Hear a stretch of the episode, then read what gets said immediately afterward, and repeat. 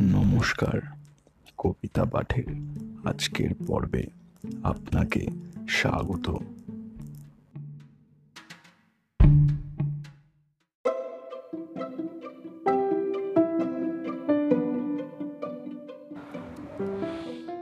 আজকে আমার নিবেদন কবি সুকুমার রায়ের কবিতা পাকা পাখি কবিতা পাঠে আমি সাহেব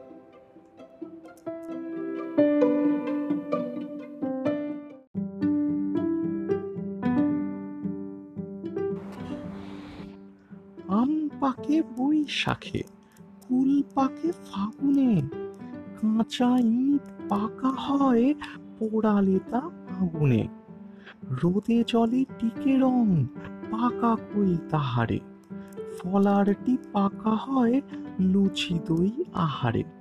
হাত পাকে লিখে লিখে, চুল পাকে বয়সে, জ্যাঠামিতে পাকা ছেলে বেশি কথা কয় সে। লোকে কয়, কাঁঠাল সে পাকে নাকি কিলিয়ে? বুদ্ধি পাকিয়ে তোলে লেখা পড়া গিলিয়ে। কান পাকে, ফোড়া পাকে, পেকে করে টন টন। কথা যার পাকা নয়, কাজে তার ঠন ঠন। রাঁধুনি বসিয়া পাকে, পাক দেয় হাঁড়িতে। সজোরে পাকালে চোখ, ছেলে কাঁদে বাড়িতে। পাকায় পাকায় দড়ি টান হয়ে থাকে সে।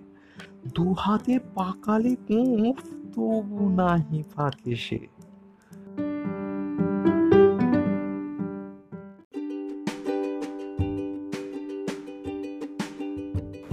শ্রোতা বন্ধুদের কাছে অনুরোধ, অবশ্যই জানিও কেমন লাগছে আমার কবিতা পাঠ। আর শেয়ার করতে কিন্তু ভুলো না, তোমার শেয়ার আমায় পৌঁছে দিতে পারে বহু মানুষের কাছে। এছাড়াও, আমার আপকামিং এপিসোডসের আপডেটস পেতে সাবস্ক্রাইব করো আমার চ্যানেল ধন্যবাদ।